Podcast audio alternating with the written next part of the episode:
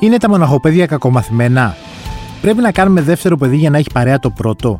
Αντέχουμε να κάνουμε τρία παιδιά εξαιτίας του δημογραφικού προβλήματος της Ελλάδας. Σήμερα εδώ στο podcast του News 24-7 είναι η Μαριλέ Λαντονοπούλου.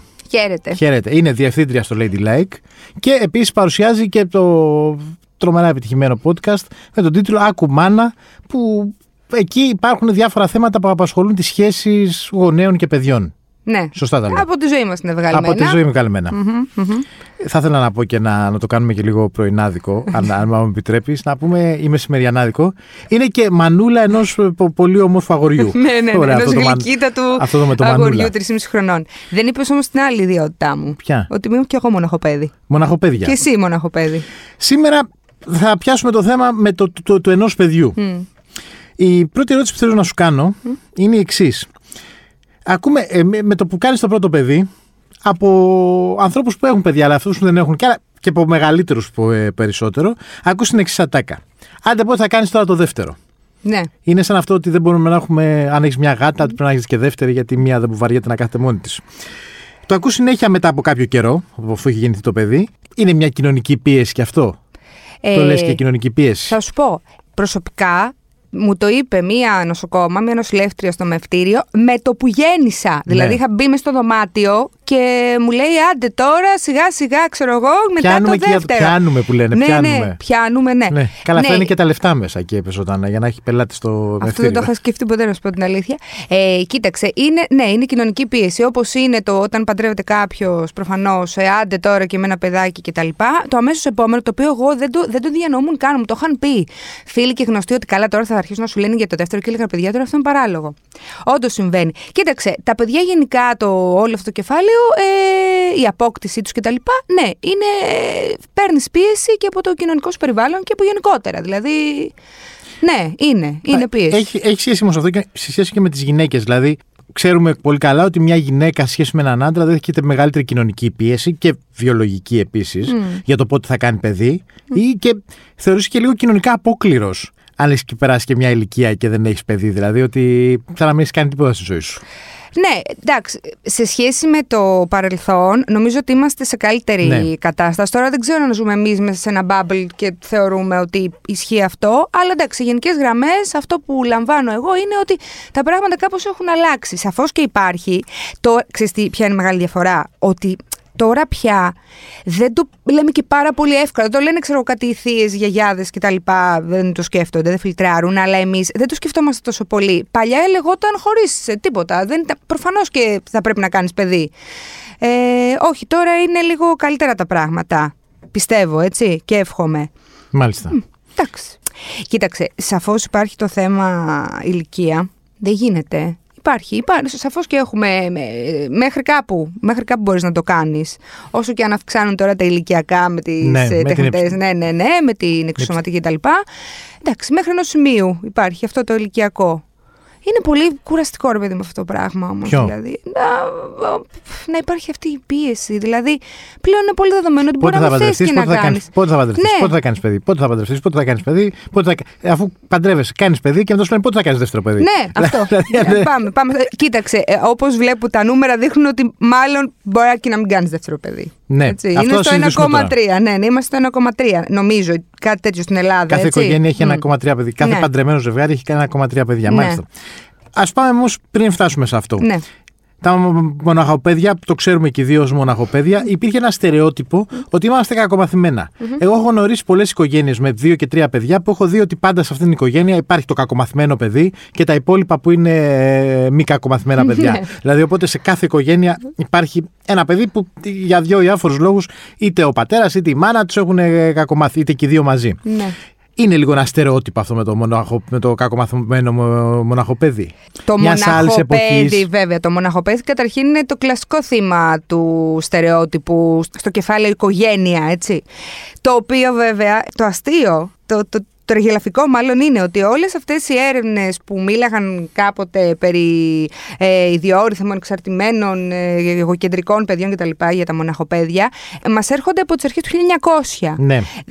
Ε, Δηλαδή το 1920, γιατί το είχα ψάξει κάποια στιγμή, σε ένα περιοδικό ψυχολογίας λέει, οι επιστήμονες έγραφαν ότι το να είναι κάποιος μοναχοπέδι αποτελεί από μόνο του ασθένεια. Ναι. Λοιπόν, από τότε μας χωρίζουν, ξέρω, 100 χρόνια. 100, ε, 100, ναι, 102. 102 χρόνια, λοιπόν.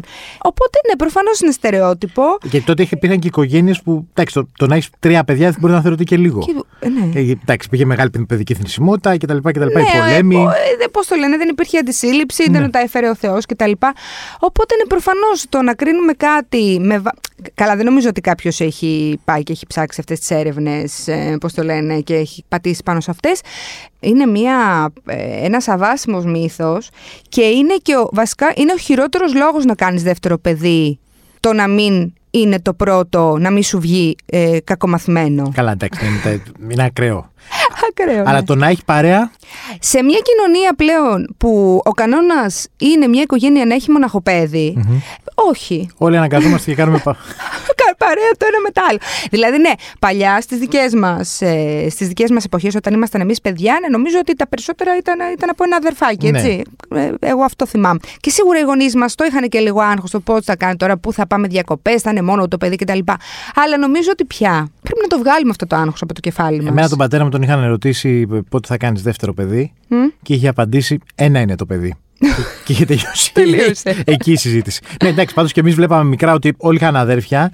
Ε, και ξέρετε, ήσουν και λίγο σαν να είσαι εκτός φάσης. Εγώ ποτέ δεν το κατάλαβα αυτό. Δεν ξέρω, συγγνώμη κιόλας, αλλά ε, γιατί μου το έλεγαν. Δεν ήθελες να έχεις ένα αδερφάκι. Ξέρεις πότε συνειδητοποίησα ότι εντάξει, ίσως να καλό να ήταν να έχω και ένα αδερφό. Τώρα που μεγαλώνω. Ναι. Και είναι λίγο μεγαλύτερο το άγχος το τι κάνεις με τους γονείς σου. Ξέρεις ότι όταν μεγαλώνουν και τα λοιπά, ότι μπορεί να έχουν περισσότερες ανάγκες οι άνθρωποι και αυτά. Ε, να αρρωστήσει κάποιος, να αυτό, δηλαδή να το φέρεις λίγο πιο πολυβόλτο, ότι δεν μοιράζεται. Αλλά σαν μικρό παιδί εγώ δεν είχα. Αλλά OK, okay, το ακούω. Η αλήθεια όμως είναι ότι για τους γονείς περισσότερο που μπορεί να αγχώνονται ότι πώς μπορεί να βγει ο χαρακτήρας των παιδιών κτλ. Και, και αν δεν θέλουν να το ακούσουν από εμάς, γιατί ποιοι είμαστε εμείς να το πούμε; Ναι. Υπάρχουν έρευνες πάλι έρευνες του 1986, έρευνες πιο πρόσφατες γερμανικές κτλ. που έχουν ε, καταλήξει στο ότι ο χαρακτήρας των παιδιών που μεγάλωσαν χωρίς αδέρφια δεν έχει επηρεαστεί προς το χειρότερο. Έτσι. Αλλά μάλιστα έτειναν να αναπτύσσουν καλύτερη σχέση με τους γονείς. Εγώ θεωρώ ότι είναι ξεκάθαρα στο μεγάλωμα του παιδιού. Έχεις δει παιδιά, ανθρώπους με αδέρφια, που είναι οι μεγαλύτεροι παλιοχαρακτήρες του, του κόσμου, έτσι. Μάλιστα. Οι Αμερικάνοι που γενοβολούσαν στα baby boom στα 60 ο κακός χαμός, ε, έρευνα του 21, 1,7 παιδιά ανά οικογένεια και σε μια πλούσια κοινωνία. Δηλαδή ε, πλούσια όσον αφορά ε, πολύ ψηλούς μισθούς κτλ. κτλ, κτλ. Ελλάδα. γενοβολούσα, περιγράφουμε τα, μέχρι και το 80 ανάπτυξη Πασόκ, τέλος πάντων χαμός. γενοβολούσαμε. Η έρευνα του ΟΗΕ πρόσφατη μιλάει ότι μέχρι το 2100 θα έχουμε μείνει μισή. Mm-hmm. Αυτό σημαίνει ότι κάνουμε 1,3 παιδιά ένα οικογένεια. Mm-hmm. Αυτό γιατί πρέπει να το θεωρούμε κατά ανάγκη κακό; Κοίταξε, εμείς όχι. Τώρα δεν ξέρω, αυτοί που κυβερνούν, αυτοί που κάπως τα βγάζουν με τα νούμερα, με το ακαθάριστο εθνικό. Δεν ξέρω, δεν θα μην πω και όρους στους οποίους δεν γνωρίζω ακριβώς.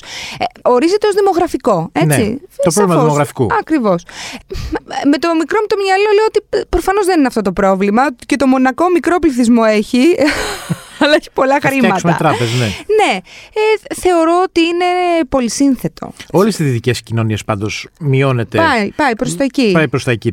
Είναι και λίγο η γενιά μας, δηλαδή οι Είμαστε... millennials. Ε, βέβαια. Ότι δεν, ότι δεν, θέλουμε να, έχουμε, δεν έχουμε τόσο μεγάλη βοήθεια από τις οικογένειες. Δεν έχουμε τόσο μεγάλη στήριξη. Δεν υπάρχει αυτό που λένε έχουμε μια μεγάλη οικογένεια, κάνουμε παιδιά, τα πετάμε μέσα σε ένα σπίτι, κάποιος τα προσεχει Και δεν θέλουμε να χάσουμε. Και να το έχουμε αυτό, δεν θέλουμε να χάσουμε για τη βολή μας λίγο. Νομίζω ότι τη βολή σου την έχεις χάσει άπαξ και έκανες πρώτο παιδί. Ναι. Έτσι. Μετά δηλαδή θεωρώ ότι, OK, και να έρθει το δεύτερο, δεν αλλάζουν και πολλά πράγματα. Σίγουρα κάπως δυσκολεύουν, αλλά δεν αλλάζουν. Δηλαδή, από τη στιγμή που έχεις αποφασίσει να γίνετε τρεις, τελείωσε.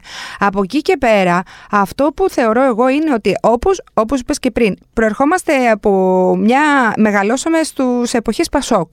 Μάθαμε να πηγαίνουμε ο καθένας ε, να μαθαίνουμε από δύο γλώσσες, να μαθαίνουμε από ένα μουσικό όργανο, ε, γυμναστικές αυτά από εδώ από εκεί. Αυτό το πράγμα έχει δημιουργήσει γενιές λοιπόν ανθρώπων που. Δηλαδή, εγώ δεν δεν μπορώ να πιστέψω. Δεν, δεν νοείται ότι το παιδί μου θα πηγαίνει μόνο σχολείο και θα μαθαίνει μόνο αγγλικά. Έτσι. Ναι. Οπότε όλη αυτή η αυθονία που ζούσαμε τότε, σε, μπορεί να μην μαθαίναμε τρεις γλώσσες, μπορεί ξέρω εγώ να πηγαίναμε ε, πέντε φορές διακοπές το χρόνο. Κάπως Ναι. βγαίνει. Λοιπόν, θεωρώ ότι γι' αυτό οι, οι, οι νέες γενιές δεν κάνουν τόσο. Τη ζωή σου έτσι κι αλλιώς θα σου τη φέρει πίσω θα, ε, πιο μετά. Μην περιμένεις τώρα μέχρι να μεγαλώσει το παιδί. Ε, Ένας άλλος παράγοντας είναι ότι μ, οι γυναίκες δουλεύουν πια. Ναι. Έτσι. Άρα αυτό το πράγμα αυτόματα, άμα δεν έχεις ε, μια δωρεάν βοήθεια, παππούδες, γιαγιάδες κτλ. Οι οποίοι, οι οποίοι επίσης μπορεί να δουλεύουν, έτσι, πίσω, πού να το αφήσεις το παιδί, άρα πάλι έξοδα. Θεωρώ, εγώ πιστεύω ότι είναι βασικά οικονομικός ο λόγος που Ναι. δεν κάνουμε παιδιά, συν ότι κάνουμε και παιδιά σε μεγαλύτερες ηλικίες. Οπότε, αν έχεις κάνει το πρώτο στα 35, στα 36, στα 37, ε, μετά ξέρεις. Ναι, δεν διατίθεσαι και τόσο πολύ. Δηλαδή, και κυρίως Αυτό. και μια γυναίκα. Γιατί και μια γυναίκα είναι ότι 9 μήνες εγκυμοσύνη, μια διαδικασια και μετά είναι ότι κι άλλο ένα χρόνο στην ουσία ότι είσαι. ε, Αν αποφασίσει και ότι- όποιον θυλάζουμε και να Ακριβώς, αποφασίσει. ακριβώς. Ένα χρόνο είσαι στην ουσία έχει μια άγκυρα πάνω σου που είναι το παιδί όλη την ώρα. Ναι. Δηλαδή δεν, μπορεί- δεν αλλάζει αυτό εύκολα. Και εντάξει, δεν είναι ότι έχουμε και βοήθεια δωρεάν, ε, πώς το λένε, σαν παροχή. Ε, α, γιατί είπαμε ακριβ- πριν. Πάντως στην, στην Ελλάδα είναι ακριβώς Πολύ ακριβώς σπορ. Δηλαδή, στη Γε- Γερμανία, για παράδειγμα, στην Ιρλανδία υπάρχουν επιδόματα τα οποία τρέχουν επί 18 χρόνια ανεξάρτητου εισοδήματος και δεν είναι μόνο το. Δηλαδή, δεν είναι μόνο ότι παίρνεις. Καλά, δηλαδή ότι παίρνεις 300 ευρώ, 150 ευρώ το μήνα το παιδί. Είναι μετά τζάμπα ο παιδίατρος, τζάμπα διαδραστηριότητες, Βέβαια. τζάμπα βροφονιπιακός. Είναι τόσα πράγματα. Μα από τη στιγμή της σύλληψης ε, στείνεται μια ολόκληρη βιομηχανία, έτσι, την οποία απλά πρέπει να δαπανάς, να δαπανάς, να δαπανάς. Κάποια στιγμή είχε γίνει και ένα μεγάλο θέμα σχετικά με το ολοήμερο σχολείο και αυτό το γιατί τα παιδιά να τα παρατάμε μέχρι 6 ώρα το απόγευμα κτλ. Να λάβουμε λίγο υπόψη μας ότι ζούμε σε μια χώρα που οι, οι- οι- πολλοί από εμά, πάρ' το από εδώ παράδειγμα, έτσι, από, το, από το, την εταιρεία στην οποία δουλεύουμε, ε, δεν πιάνουμε δουλειά από τις 8 η ώρα το πρωί. Όχι. Έτσι. Δηλαδή, πρέπει να σκεφτούμε και λίγο. Επίσης η δουλειά δεν τελειώνει στις 3 ώρα το μεσημέρι. στις- Ούτε στις 3 ούτε στις 4, σε καμία περίπτωση. Οπότε, οποιαδήποτε βοήθεια έρχεται πρέπει να είναι καλοδεχούμενη προς αυτούς που την έχουν ανάγκη. Έτσι. Δεν είπα εγώ να, να σχολάει το παιδί 3 η ώρα και να πηγαίνω να το παίρνω. Ναι, να σχολάω εγώ μάλλον 3 η ώρα και να πηγαίνω να παίρνω το παιδί στις 6. Όπως και να έχει, είναι ένα μεγάλο άγχος. Ναι. Και εκεί που έχω καταλήξει εγώ είναι ότι δεν είναι καθόλου απαραίτητο να κάνεις παιδί αν, πραγ- αν δεν το θες πραγματικά. Γιατί μετά ζορίζεσαι πάρα πολύ. Πολύ, πολύ, πολύ. Δηλαδή, είμαστε πλέον πάρα πολύ ειλικρινείς με τους εαυτούς μας. Έχουμε αυτό το προνόμιο, σαν νέες γενιές. Να πούμε ότι ξέρεις τι δεν γουστάρω να κάνω. Καλύτερα να μην κάνουμε. Και ας ε, μείνουμε και μισοί σε αυτή τη χώρα, δεν πειράζει. Εντάξει. Άρα στην ουσία αντί να συζητάμε τόσο καιρό ότι να φτιάχνουμε αναλύσεις γιατί δεν κάνουμε δεύτερο, γιατί κάνουμε τρίτο, ας ξεκινήσουμε να σχεδιάζουμε τη ζωή μας ότι με, με το, αυτό που είχε πει ο πατέρας μου, ένα είναι το παιδί και γύρω από αυτό ας φτιάξουμε όλη τη φιλολογία και τη φιλοσοφία και τον ε, προγραμματισμό για- και τον οικογενειακό αλλά και της χώρας. ναι, Κάπως προς τα εκεί πηγαίνει. προς τα εκεί πηγαίνει και κοίταξε, άμα είναι να κάνεις δεύτερο. Γιατί και αυτό είναι πολύ δεν, ωραίο. είναι- δεν είμαστε αντίον. Όχι, ε, βέβαια. ναι. Όχι. Μα και εγώ που σου μιλάω τώρα, ε, δεν, είναι, δεν σου έχω σηκώσει κάποιο λάβαρο, ούτε εγώ έχω καταλήξει το αν θέλω να έχω ένα ή δύο παιδιά. Προς το παρόν έχω ένα, αλλά μπορεί στο μέλλον να έχω δύο. Αρκεί να το θέλουν οι γονείς. Ναι. Δηλαδή, αυτό το κάνω ένα παιδάκι δεύτερο για να έχει παρέα το πρώτο. Έχουμε δει όλοι αδέρφια. δηλα- Έχουμε δει αδέρφια που δεν μιλούνται, που Ναι. δεν ε, συνεννοούνται, που δεν ταιριάζουν. Δεν υπάρχει κανένας λόγος. Άμα θεωρούμε ότι δεν έχει κλείσει αυτό το κεφάλαιο της μητρότητα πατρότητα, ναι, αυτό. Και επίση να πω και κάτι άλλο, πολύ Πες το. βασικό. Και, και πες το και κλείνουμε. Και κλείνουμε. Ότι μ, ένα παιδί, πόσο μάλλον δύο παιδιά, δεν σώζουν ποτέ ένα ζευγάρι. Έτσι, γιατί το έχουμε- Γίνεται και αυτό, ναι. ναι, γίνεται και αυτό. Ότι πάμε να κάνουμε ένα δεύτερο για να μήπω το βρούμε, μήπως το. Όχι. Το παιδί έχει όλη την ε, δυναμική, ειδικά όταν είναι μικρό, να στη διαλύσει. Έτσι, πόσο μάλλον τα δύο. Αυτό. Ευχαριστώ πολύ Μαριλίνα. Εγώ ευχαριστώ. Ήταν η Μαριλέλα Αντωνοπούλου, διευθύντρια σύνταξης του Ladylike και παρουσιάστρια του podcast Ακουμάνα.